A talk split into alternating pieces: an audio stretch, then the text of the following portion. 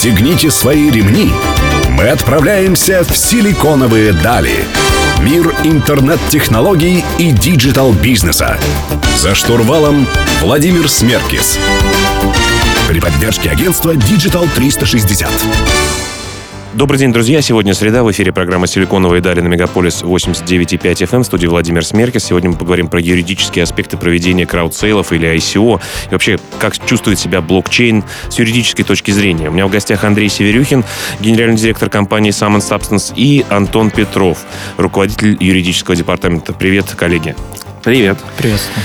Ну, ICO сейчас очень модная тема для обсуждения. Все побежали их делать. Э, кто-то побежал инвестировать в них, несмотря на то, что крипта скачет то вверх, то вниз. Вообще, какая ситуация с регулированием юридическим э, в этой отрасли? Все мы знаем, что это очень такое э, то ли начало пути, то ли все запрещают это. Вот как вы видите со своей стороны это? Но если говорить именно об ICO, это, это Антон говорит. Если говорить именно об ICO, то ICO переводится с английского как Initial Coin Offering. Это современный, в общем, такой тип э, привлечения финансирования с использованием технологии блокчейн, э, когда распределяются, соответственно, не акции, а распределяются коины или токены, э, которые обозначают, соответственно, право инвестора на получение либо услуги, либо товара, либо чего угодно, в общем. Сфера очень новая, очень интересная, позволяющая очень легко привлекать финансирование очень популярно сейчас вообще, вообще во всем мире. В России в том числе это тоже популярно. Насколько я знаю, там у нас тоже проходит достаточно большие SEO, в том числе даже не в области интернет-технологий, но даже там, вот я знаю, там была история с заводом по производству циркония. Вот. Э, и более того, сейчас господин Солонин, который руководит Киви, провел такое небольшое ICO на ну, сложно назвать это ICO, но тем не менее краудфандинговую компанию э, на строительство социального такого ресторана, где будут люди решать mm-hmm. разные, разного рода проблемы, вопросы, вместе собираться и так далее. Вообще тема действительно популярная. Да, и в общем, на самом деле понятно, что это, за этим сейчас э, выстроилась очередь в будущее, что называется. Юридическое регулирование этого вопроса довольно своеобразное, потому что у нас, по сути, отсутствовало какое-либо юридическое регулирование, именно вот правовое регулирование в, в, в этой сфере. Э, вообще сфере применения технологий блокчейна, э, криптовалют э, и токенов. И не было понятно вообще, что из себя вообще представляет токен с точки зрения вообще э, имущественного статуса этого, этого явления. И у нас даже вот недавно там, буквально там, там в прошлом году было даже решение по-моему, арбитражного суда города Москвы, когда разбирался вопрос именно конкретно включения или не включения токенов в конкурсную массу по банкротству. И судья говорил, ну вот смотрите, мы не можем толком даже определить, кому принадлежат эти токены. То есть вы мне представляете какие-то нотариально заверенные э, сканы э, кошелька, я не могу понять, что это вообще, как, как, бы, как я могу привязать это к конкретному человеку и так далее. То есть куча проблем возникает в связи с этим. Сейчас, насколько я знаю, вот Минфин сейчас предложил законный проект о регулировании э, ICO и криптовалют. В Беларуси сейчас очень много об этом э, тоже де- делается в этой области. Парк высоких технологий сейчас создан в Беларуси, со, издан декрет довольно либеральный, который позволяет регулировать тоже ICO. Ну, тут, в общем, масса юридических вопросов возникает сейчас, э, с которыми приходится разбираться просто вот прямо вот э, day-to-day basis, что называется, каждый день. Ну, действительно, токены и коины, они э, такие очень многоликие. Это и акция, это и ценная бумага, это и, лицензия на использование э, внутри продукта. Поэтому, наверное, государство, государству сложно с этим определиться. Но давайте в следующем блоке продолжим говорить о том, что же это такое, попытаемся разобраться. Напоминаю, друзья, у меня в гостях Андрей Северюхин и Антон Петров из компании Sam Substance. Оставайтесь с нами.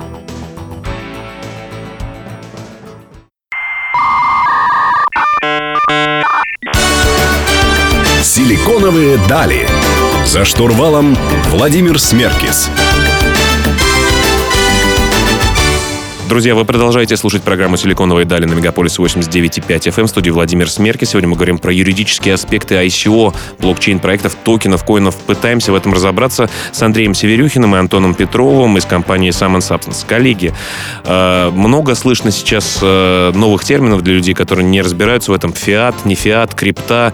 Вообще, расскажите, что это такое, что, что под этими умными словами люди подразумевают. Потому что Википедия дает совершенно другие определения, нежели чем по факту э, криптоны э, думают? Э, ну, фиат, э, собственно говоря, это латинское слово, которое обозначает «да будет так». Это означает просто, что, условно говоря, есть некая бумажка, которая выпущена государством, которая названа э, валютой, э, и, соответственно, она, она может быть даже не, не привязана ни к какому активу конкретному, просто государство своим законом установило, что это является платежным средством.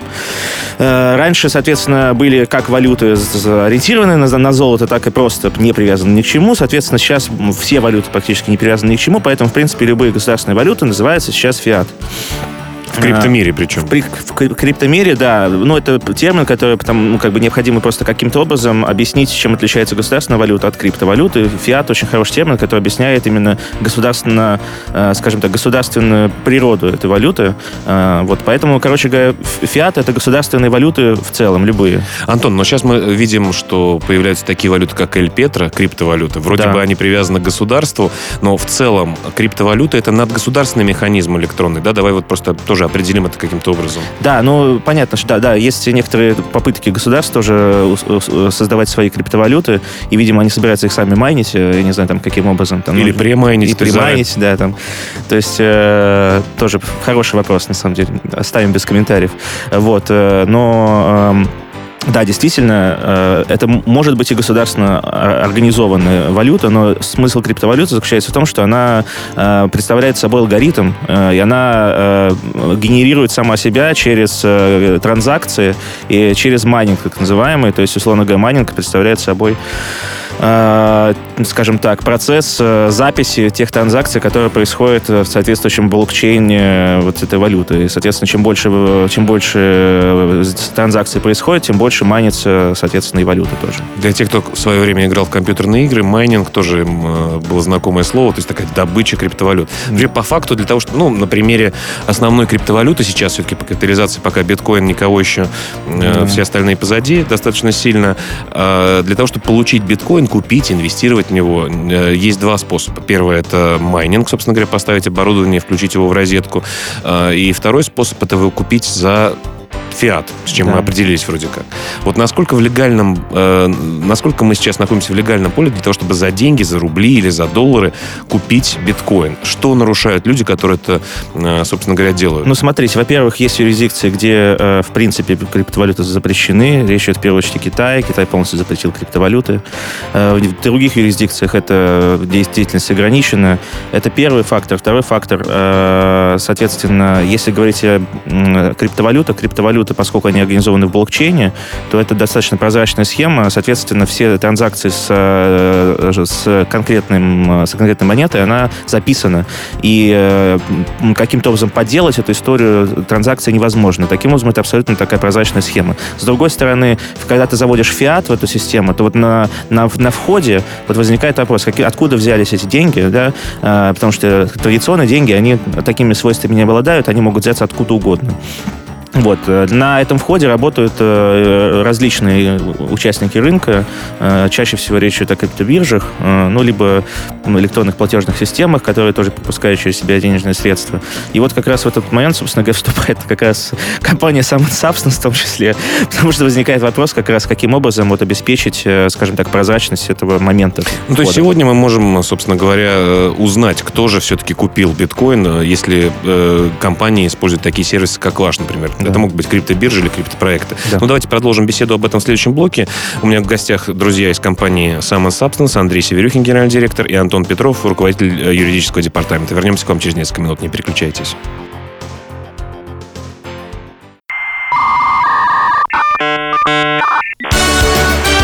Силиконовые дали. За штурвалом Владимир Смеркис. Друзья, продолжаем говорить, хайповать на тему блокчейна, биткоина и KYC с нашими коллегами из компании Summon Substance, Андреем Северюхиным и Антоном Петровым. Э, вопрос следующий. Э, вроде бы математический код, который э, всем открыт, всем понятен, э, ограниченная эмиссия биткоинов, понятные правила, намного честнее, чем американский доллар, больше его просто по велению волшебной палочки Трампа сделать э, невозможно. И тут криптобиржи, криптопроекты начинают требовать от людей предоставить свои личные данные, свои паспорта, свои водительские удостоверения, э, счет за газ, э, фотографию с паспортом в руке и написанной, э, написанной бумажкой.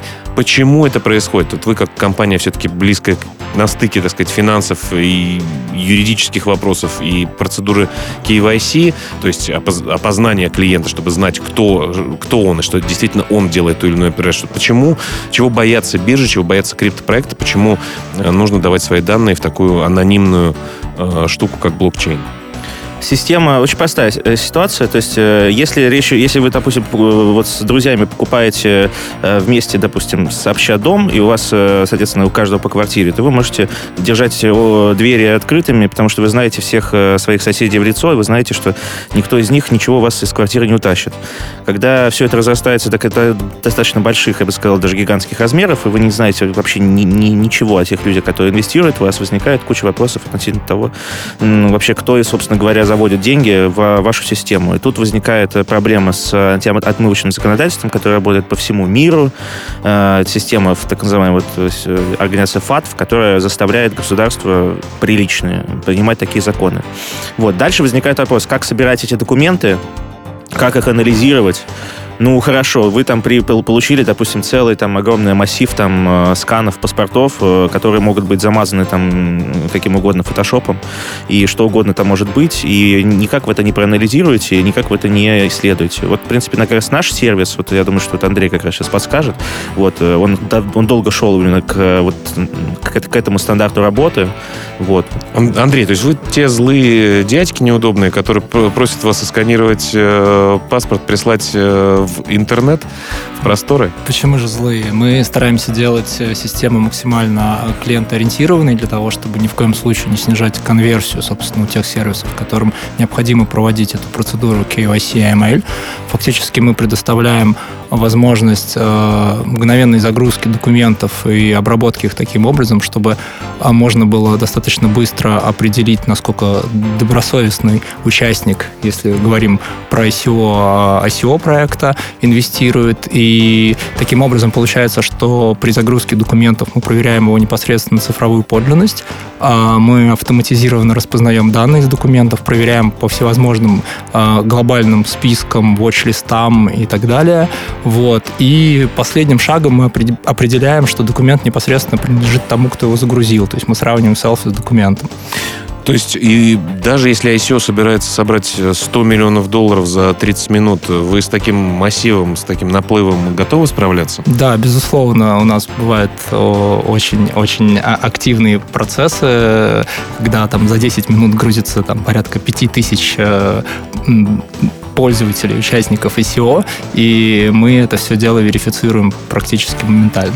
Вообще вы из классической сферы пришли э, в тему KYC для криптопроектов, да? Просто назови пару клиентов. Да, на самом деле мы занимаемся изначально верификацией пользователей э, для онлайн-маркетплейсов услуг, для каршеринга, э, для всевозможных классифайдов и так далее. То есть фактически изначально наш сервис э, создавался для обеспечения безопасного взаимодействия пользователей в интернете. Вот такие мощные ребята из Summon Substance. Продолжим беседу в следующем блоке, друзья. Напомню, у меня в гостях Андрей Северюхин и Антон Петров из компании Summon Substance, которые проверяют ваши документы, никуда их на сторону не отдают, мы надеемся. Э, не переключайтесь, мы вернемся совсем скоро.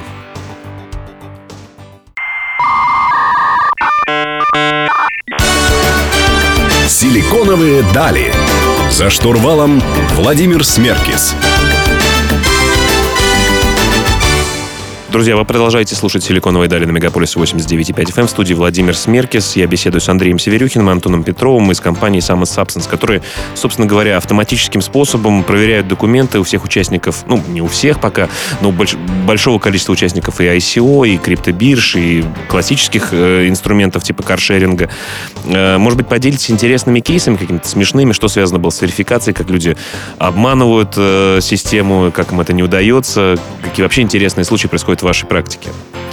Я начну, наверное, то, что там на слуху практически у нас от компании было. Но то, что у нас постоянно у нас работает саппорт 24 часа, и постоянно приходят, скажем так, э, кейсы, которые, когда там, условно говоря, компьютер отклоняет э, э, клиента, клиент жалуется, почему его отклонили, и начинается разбор, что произошло. Вот, скажем, вот у нас была история с Индонезией. Э, у них вот, э, ну, мы должны принимать документы, соответственно, которые удостоверяют личность по, в общем, индонезийским законам, с одной стороны, с другой стороны, чтобы это удовлетворяло антиотмывочному законодательству применимого права.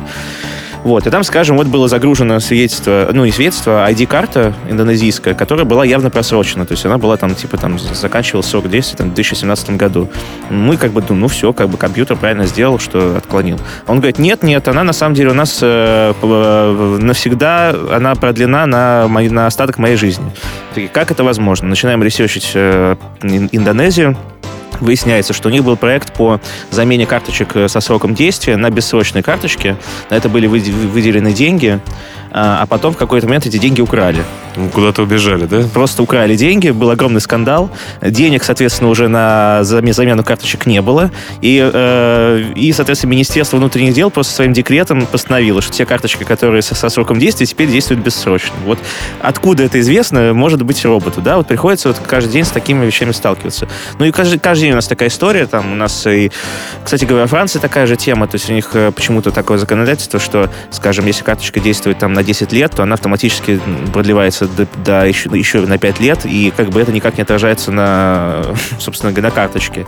И то есть это нужно просто вот мониторить в индивидуальном порядке. Ну вот, не знаю, может быть, Андрей тоже какую-нибудь расскажет историю. Да, на самом деле вот интересно это э, узнать, на самом деле, вы же с большим количеством стран работаете. Да. Люди, э, те, кто проводит ICO, обычно боятся Соединенных Штатов Америки, да, там и Сингапура, ну и еще там, наверное, Китая иногда.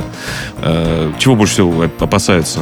Андрей? Ну, на самом деле, Китай, Китай, Соединенные Штаты. Соединенные Штаты необходимо, чтобы инвесторы были квалифицированы. Есть определенная методология, по которой это все проверяется. Квалифицированные это богатые, понимающие, на что идут, да? Безусловно. А, например, в Южной Корее ситуация такая, что вся информация, которая sensitive data, должна быть а, заклеена, не, не, даже не замазана, а буквально заклеена специальными бумажками и для и того, чтобы имеют... ее скрыть. То есть да. они не имеют права ее никуда выдавать? Безусловно безусловно. То есть южнокорейцы к вам приходят э, заклеенным скотчем номерами, да? Да, это очень интересная ситуация. И достаточно сложно с этим работать, но мы научились.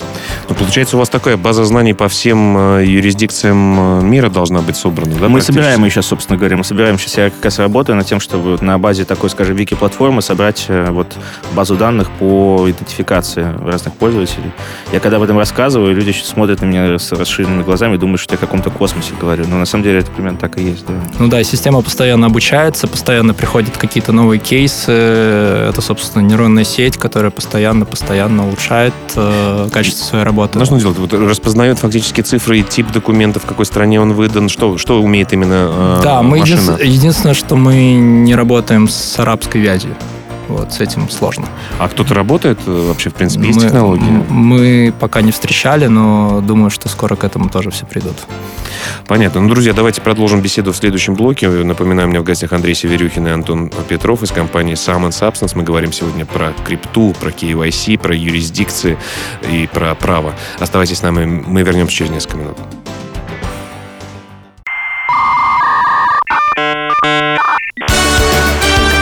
Силиконовые дали. За штурвалом Владимир Смеркис. Друзья, вы продолжаете слушать программу «Силиконовые дали» на Мегаполис 89,5 FM. Эм. В студии Владимир Смерка. Сегодня я беседую с Андреем Северюхиным и Антоном Петровым из компании Summon Substance. Мы говорим про юридические аспекты в криптомире. А, ну и не только, потому что сейчас э, за последние месяцы, так сказать, много людей получило письма о том, что политика конфиденциальности э, или юридическая политика тех или иных сервисов обновилась. Все мы слышим про такие вещи, как GDPR, но не все до конца понимаем, что же это такое. Расскажите, поделитесь со слушателями, что это за закон такой, где он действует, чего нужно опасаться простым пользователям или что нужно иметь в виду простым пользователям и э, на что стоит обратить внимание владельцам каких-то сервисов, которые собирают данные. Э, это расшифровывается как General Data Protection Regulation. Это, соответственно, директива, которая принята на уровне Европейского Союза. Она, по сути, представляет собой э, общий стандарт, который нужно всем исполнять, на, когда работаешь дат, с данными европейских граждан. Данные европейских граждан не должны храниться нигде, кроме Европы. Есть определенные... Физически храниться, да? Ну, в том числе физически, да, храниться. То есть должны быть сервера, которые находятся на территории Европы. И если, соответственно, они выходят за территорию Европы, то там есть целое вообще просто непаханное поле каких-то норм, которые пока еще даже не, не, непонятно, как применять.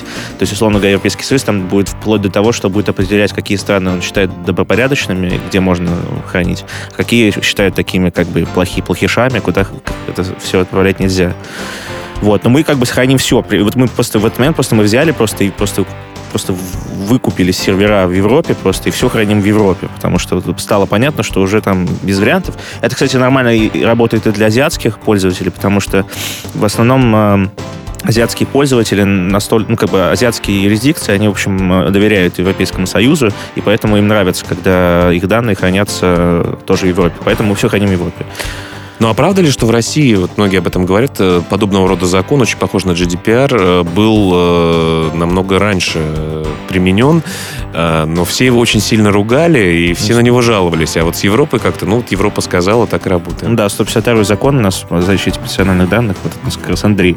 Ну, на самом деле... На са... ну, у вас же много очень компаний да, российских. Безусловно, да. У нас получается, что как раз и по GDPR не было какой-то паники, как было у многих, именно потому что это, по сути, отражение Э, нашего же ФЗ-152 в европейскую э, зону. И, собственно говоря, получается, что ничего для нас сверхъестественного не изменилось. То есть, да, там меняются полиси, меняются, соответственно, процедуры, то есть это все регламентируется, назначается э, DPO, это, собственно, Data Protection Officer. Человек, который отвечает, да, за это? Да, и который обязательно должен там находиться в Европе и так далее. То есть у нас все это, безусловно, присутствует, и мы понимали еще задолго до вступления директивы в силу, как к ней быть готовыми, при том, что самое удивительное, что даже тот же WhatsApp, там, вот, собственно, Facebook и так далее, сразу же в первые же минуты вступления этой директивы в силу получили иски на общую сумму, по-моему, порядка 9 миллиардов, миллиардов долларов. Как будто законодатели да. хотели немножко заработать денег. Да-да-да, именно. В а силу того, что есть какие-то нарушения по хранению данных каких-то определенных пользователей.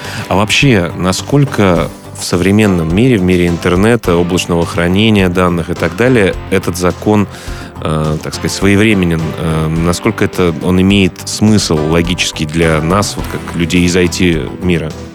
Я вот просто хотел сказать по этому поводу, потому что, ну, это большая сейчас головная боль просто для вообще вот э, людей, которые занимаются э, обработкой данных в сфере как раз э, KYC.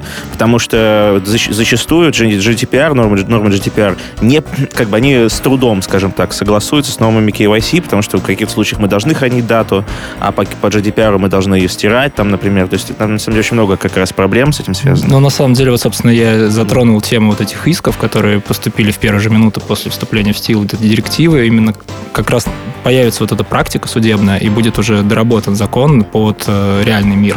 Сейчас, конечно, очень много противоречий, все это видят, все это понимают, но сейчас продуктовая команда находится в Вене, общается постоянно с представителями, представителями финтех-индустрии э, австрийский в данный момент, и мы с ними тоже прорабатываем все эти нюансы и противоречия. В общем, IT-мир э, воистину становится децентрализованным. Мы продолжаем беседу с Андреем Северюхиным и Антоном Петровым из компании Summer Substance, и вернемся к вам через несколько минут. Оставайтесь с нами.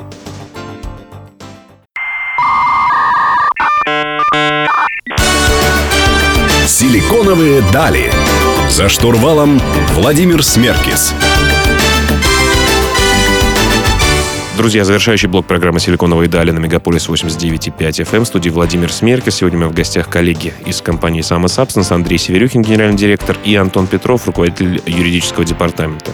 Сегодня мы поговорили про блокчейн, про юридические правила новые, про GDPR в том числе. Э, скажите, пожалуйста, вот ICO, вы являетесь провайдером KYC услуг для многих ICO и для криптокомпаний. Э, свое ICO, во-первых, не планировали делать? Ну, на самом деле нас достаточно часто спрашивают именно разные платформы, а можем ли мы дать им э, нашу систему верификации в виде некого протокола, э, который они встроят, и, соответственно, это будет некая распределенная система и так далее. И, разумеется, у нас есть планах соответствующая доработка всей нашей платформы под такого рода задачи. То есть это децентрализованная система верификации с возможностью со стороны разных провайдеров источников информации также зарабатывать какие-то деньги. Вот. И фактически мы, разумеется, в процессе проработки данного документа, описывающего но, ну, вот вы, вы давно в теме наблюдаете за этим. Все-таки там 17 год был бомбическим, очень мощным. Э, быстро все собирали, в том числе и э, завод э, по цирконию, и вообще проекты, буквально давай проект, мы туда занесем крипты, и быстро они набирали свои хардкэпы. Как это меняется? Давит ли государство на это? Вот все эти юридические вопросы, насколько это влияет вообще на сборы, на отрасль, и чего ждать, э, как вы думаете, все-таки к чему склоняться государство, когда разберутся, что же это за сущность такая, токены, коины, как с ними, боро... Э, как с ними общаться, не бороться? Э, я смотрю, да, как с ним общаться, как с ним бороться, да, это было по Фрейду. Нет, на самом деле, э, на самом деле, у меня складывается впечатление, что никакой, никакого желания даже, допустим, в России у государства нету э, зарегулировать ICO совсем. То есть я так понимаю, что их интересует в первую очередь, э, чтобы, скажем так, крупные инвесторы были как, бы квалифицированными. Э, их интересует, чтобы работали анти, работало антиотмывочное законодательство, но чтобы там совсем, условно говоря, это все зарегулировать, чтобы ICO превращалось превратилось уже в какое-то болото. Нет, ничего такого, я так понимаю, в планах нету. То есть это все равно будет довольно-таки бойкие площадки, которые будут немножечко слегка спекулятивными. Но это нормально, я считаю. Вот я вспоминаю в этом смысле как раз, что, э, ну, как бы мы понимаем же, да, что все криптовалюты, на самом деле, это, по сути, как бы, в общем, воздух, который просто накачивается неким, как бы, хайпом, да, и, и также и, как бы, ICO-проекты тоже, в общем, как бы, зачастую это просто какие-то обещания, которые могут реализоваться потом в завод, но потом, там, а могут не реализоваться. А, допустим, успех этих токенов вообще не будет никак связан с созданием или не созданием этого завода. Я просто вспоминаю там слова в свое время Мавроди говорил по этому поводу, что на самом деле хорошо, на самом деле, что постепенно э, акции начинают от, от, а, как бы открепляться от, от тех бизнесов, которые они представляют, потому что это позволяет, на самом деле, наращивать э, обороты экономики за счет э, спекуляции этими акциями. Поэтому я считаю, будущее за этими проектами.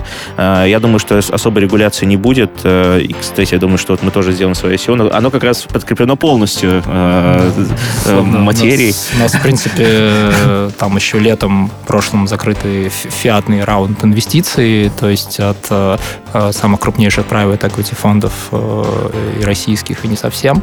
Вот. И фактически мы там полностью окупаемая компания, самоокупаемая, и работаем каждый, каждый день, каждую минуту над улучшением нашего продукта. Мы даже сейчас как раз даже ссоримся немножко с нашими там, ну, это я так скажу, не, не ссоримся, ну, как бы иногда есть некоторые... Спорите. Спорим с нашими, с нашими инвесторами, потому что они говорят, давайте, давайте там на, накачивайте, накачивайте там компанию, мы, мы же там как бы готовы инвестировать, мы, мы как бы стараемся на самоокупаемость стараемся очень аккуратно в этом смысле работать. Да, в общем, не разбрасывайтесь деньгами. Да. Пятитысячные э, купюры не, не сбрасывайте. ну, у нас мы интегрированы с э, такой рейтинговой площадкой SEO Bench, где мы верифицируем непосредственно участников ICO именно фаундеров ICO, mm-hmm. вот, и так далее. То есть фактически это как бы вот такого плана интересное направление.